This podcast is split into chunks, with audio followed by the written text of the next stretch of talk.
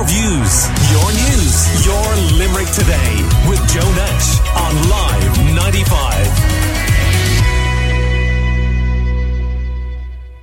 Even if you're a 29 year old um, person on, say, 30,000, you can still put in 15% and get the full 15%. If you're on 40% tax, every 100 euros you put into your pension, the government is going to give you back 40 euros.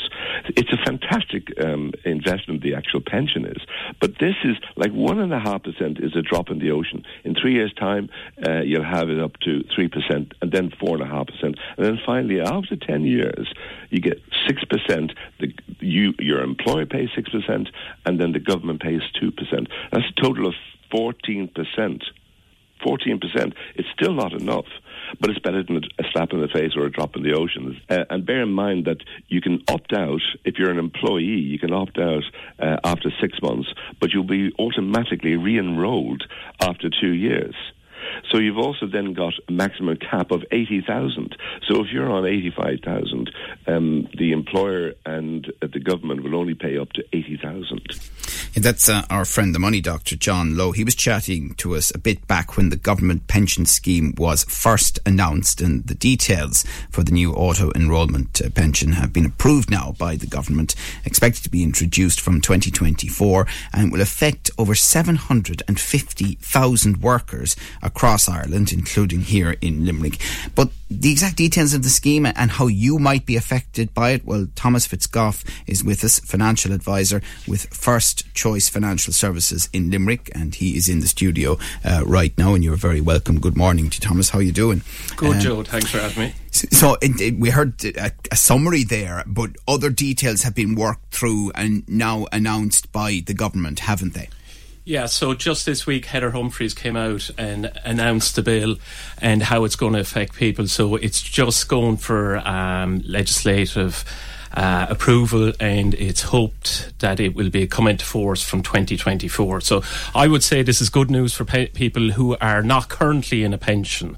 So this will affect all employees who are not already in an occupational pension scheme, aged between 23 and 60 and earning over 20,000 across all employments per annum. So really what the state are trying to do here with the auto enrolment bill is to when a employee contributes into the pension, they will get matching employer contributions and a top up then from the state. Uh, what so, in simple terms, if um, the employee puts in three euro, correct. what happens? So. Uh, with an employee contributing three euro, uh, their employer will then contribute three euro, and it will be topped up by a euro from the state. So, from from that they will actually be getting four euro for the three euro they pay into their pension. So this is really trying to catch people who are not in an occupational pension scheme at the moment. Quite a few of them around the country. A lot of people are reliant on the state pension, which for a single person is two hundred and fifty three euro thirty per week which is really just enough to survive for people. So really, they're trying to supplement their income with a contribution from both themselves, their employer, and the state. Now, some older listeners may well remember that there was a state savings scheme at one stage introduced by then Minister for Finance Charlie McCreevy. It was a time when we thought the state was awash with money. And it turned out we were wrong about that. But anyway, that was in the future at that stage. But that proved to be very successful. It was SSIAs, didn't it? That's correct, Joe. The SSIA uh, w- was very beneficial to people, and anybody that saved in the SSIA done quite well out of it with the top up from the government. So it was a great incentive to get people saving. So this is really what the current government are trying to put in place: is to incentivise people that aren't currently in pensions to put money away for the future. I think that scheme again was was three euro you put in and you got a euro. It was 25% essentially top up. Now, the big problem was that when it was released, and it, it, then unfortunately prime pumped the economy at exactly the wrong time, didn't it? Because lots of people started spending um, maybe more than they would otherwise have instead of reinvesting it, and that you know was uh, one of the contributing many contributing factors to the exactly, financial crash, yeah. wasn't it? Uh, this is different though; it's a longer term one. This is a long term saving. so it's really getting people to invest in their future because it, it, for anybody that stops working tomorrow they need to supplement their income. If they're on a salary, whether it's 20,000, 30,000, the current state pension will give you up to 13,000 per annum. So really you're trying to supplement that, that you have uh, a good standard of living in retirement. Now, you mentioned occupational pensions that people may already be on. Will they definitely be better than this scheme? In other words, is there any point switching to the scheme when it kicks in in 2024? Well, it, it, depends on what uh, marginal rate of income tax you're on. So if you're currently on 40%, you're disadvantaged by going into this scheme. If you're on a 20% income tax rate, you may it may be uh, good for you insofar as you're going to get a 25% top up with your employer contribution and a state top up on that. But you will currently in the landscape out there, a lot of employers are putting occupational pension schemes in place as a staff benefit for retention of staff. And is some of it to do with anticipation of what's coming down the line anyway? Yes, they're future companies are future proofing themselves. They know auto enrolment is coming. We're the only country in the OECD out of 37 countries at the moment that do not have a mandatory or auto enrolment scheme in place. So it's something we really have to look at. And from a government's point of view, there is uncertainty around the state pension. Currently, you have to be age 66 to receive the state pension. And that's being supple- supplemented by the workforce. We currently have about five uh, working people to every one person over age 66. But that is changing in the future. It's looking like by 2035, we could be looking at three working people for every one person in retirement. And then by 2055, we're looking at two people working for every one person in retirement. So is the state pension, is it sustainable into the future is a big question mark.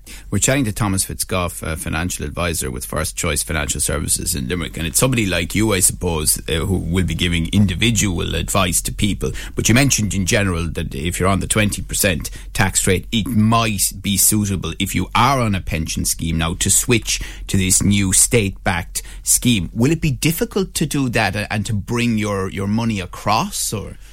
Well, we're unsure of the finer detail at the moment, Joe, but uh, it will have to be adaptable to people who are currently funding privately for their own pension. If they're not receiving employer contributions, there will have to be something put in place to allow ease of transfer of existing benefits into the new government backed scheme. And talk to me about the different ages. So let's say you're in your mid 20s, uh, your mid 30s, your mid 40s, and maybe your mid 50s. Um, is it still worth if you're in your mid 50s in the way it might be in your mid 20s to take part in this new scheme?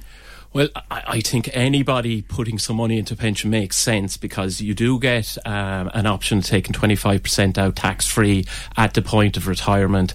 Also, as I said before, you're trying to supplement your retirement income with an extra pension pot there. So it does make sense, but without a shadow of a doubt, the earlier you can start contributing into a pension, the more sense it makes because really for somebody in their 50s, if they've missed 20 to 30 years of their working life not contributing into a pension, they are are playing catch up, but you would hope to think that they're in a better personal circumstances with hopefully surplus income, maybe paying at a higher rate of tax. So it still makes a lot of sense for every for somebody on the higher rate of tax. For every hundred euros they put put into a pension, it actually only costs them sixty euros because they're getting forty percent income tax relief. So it is very beneficial as a tax efficient way of saving for retirement if you're working in the public sector, this won't need to apply to you. I mean, they have probably the best type of scheme available in Ireland. Yeah, public. It won't affect uh, public sector workers. Really, what the government are trying to do is there's about seven hundred fifty thousand people that don't currently have a private pension or an occupational pension scheme, and this is really trying to anybody in that position to try and get them to start saving for the future. This this happened about 20 years ago in Australia, and we've seen a lot of developed uh, world following suit in this, and it really gets people having a bit of ownership about their own retirement and planning for their future. Hmm. I mentioned the former Minister for Finance, Charlie McCreevy, and it's something else that he introduced in anticipation of what was likely to happen with demographics that you mentioned earlier was the National Pension Reserve Fund. Again, it was all about building up a fire firewall, wasn't it, against the reality of fewer people at work and more people retired and depending on the state. The problem with it was that it was raided, wasn't it, during the financial crash, and so they've tried to slowly do something else now. Yes, they're looking at alternatives to it. Uh, pension pots were raided in the past, as was the reserve fund. So, in times of crisis, things like this will happen. But it's really the onus is back on individuals to not rely on the state and put something in place for themselves. Talk to me just a little about the non contributory pension. We hear about the old age contributory pension quite a bit. What is the story with the non contributory pension? So currently, uh, the way it works is for the contributory pensions based on tax you've paid in the past, PRSI or stamps as people like to call it, whereas the non-contributory pension is means tested. So contributory uh, private pensions, occupational pensions do not come into it. It's just if you have worked for a certain amount of time. But if you do not have enough uh, stamps for the contributory pension, then you are looking at a means tested scenario. And I suppose this can change depending on um, uh, the Sorry. No, no, that's fine. And, and I'm just wondering about the stamps thing that you mentioned for the contributory pension. Just explain a little bit about that and how many stamps or years of stamps you need. You you would really need to contact. Right. Uh, yeah, I know it is the revenue online. It, it yeah. changes it uh, constantly, so it, you really need. But you can I, go and check, can't you, on revenue can, online how many stamps you've built up. It's a very good system, the ROS system. So if you go into myaccount.ie, you can actually query there, and we would always advise people the closer they're getting to retirement, they need to check on what they have built uh, up and what their entitlement would be for the state pension. Right, because it, it depends on if you haven't hit the full level required, your uh, Uh, your pension to you, regardless of what the oh, the, the headline figure is, could be a bit less. It could be reduced if you don't have enough years. Exactly. The, the other thing that seems to annoy a lot of pensioners is that they, they wonder about the tax they have to pay on all of this, don't they? On an ongoing basis. I mean, you mentioned, for example, you can get 25% tax free of your private pension pot, but I think you only get one opportunity to do that, isn't that, when it, it is drawn down? That's correct. So after you take your 25% tax free lump sum out of your pension, any income drawn down in your pension then is taxed at your marginal rate. Now, after age 65, you do have uh, a better tax landscape insofar as two married uh, married individuals can earn up to 36,000 after age 65 with no tax implications at all. So that's 18,000 per individual. So it, it is a more favourable uh, tax scenario for people after age 65. So a lot of people's income, if you're currently age 60, say, and you're paying 40% income tax, depending on your uh, the size of your pension fund, a lot of your pension income will be drawn down at the lower rate of tax as opposed to currently paying it at the higher rate of tax. Okay, but depending on how much you earn overall, you could end up uh, paying tax on the state pension as well, couldn't you?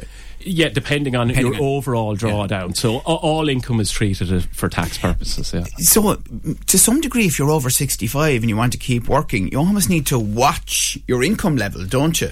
Well, the state have put something in place now that will allow people to continue working up to age 70, deferring the state pension, and it will allow from age 70 actually having a higher weekly pension from the state. Right. And we see a lot of this. People at age 65, 66 want to continue working. They enjoy working. Uh, they want to continue working as long as they can.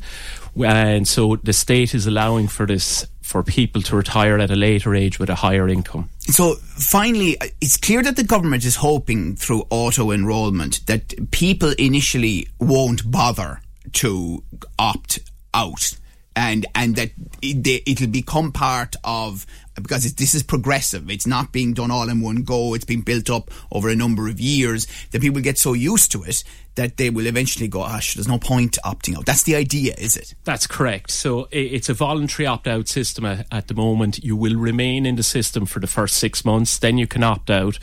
But after two years, they will put you back into the system again. You will stay within it for another six months and then you can opt out again.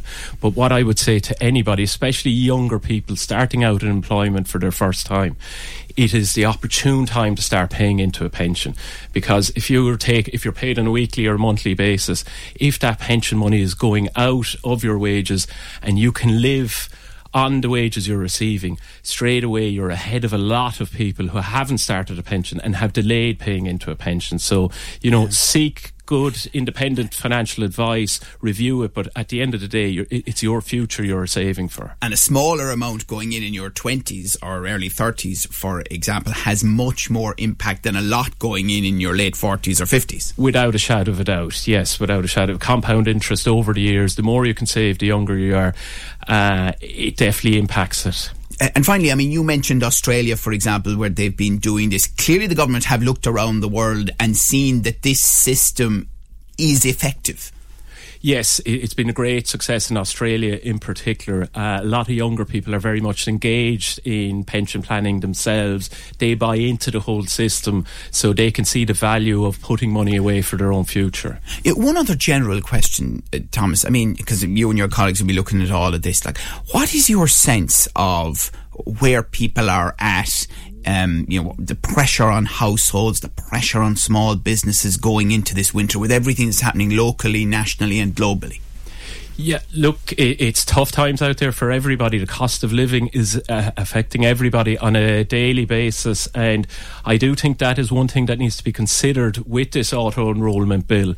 That for people maybe that are struggling at the moment, if they're trying to get uh, on the property ladder or try or have young kids and childcare fees and everything like that, can they afford 3% or 6% of their salary on an annual basis? So this is definitely something that needs to be considered.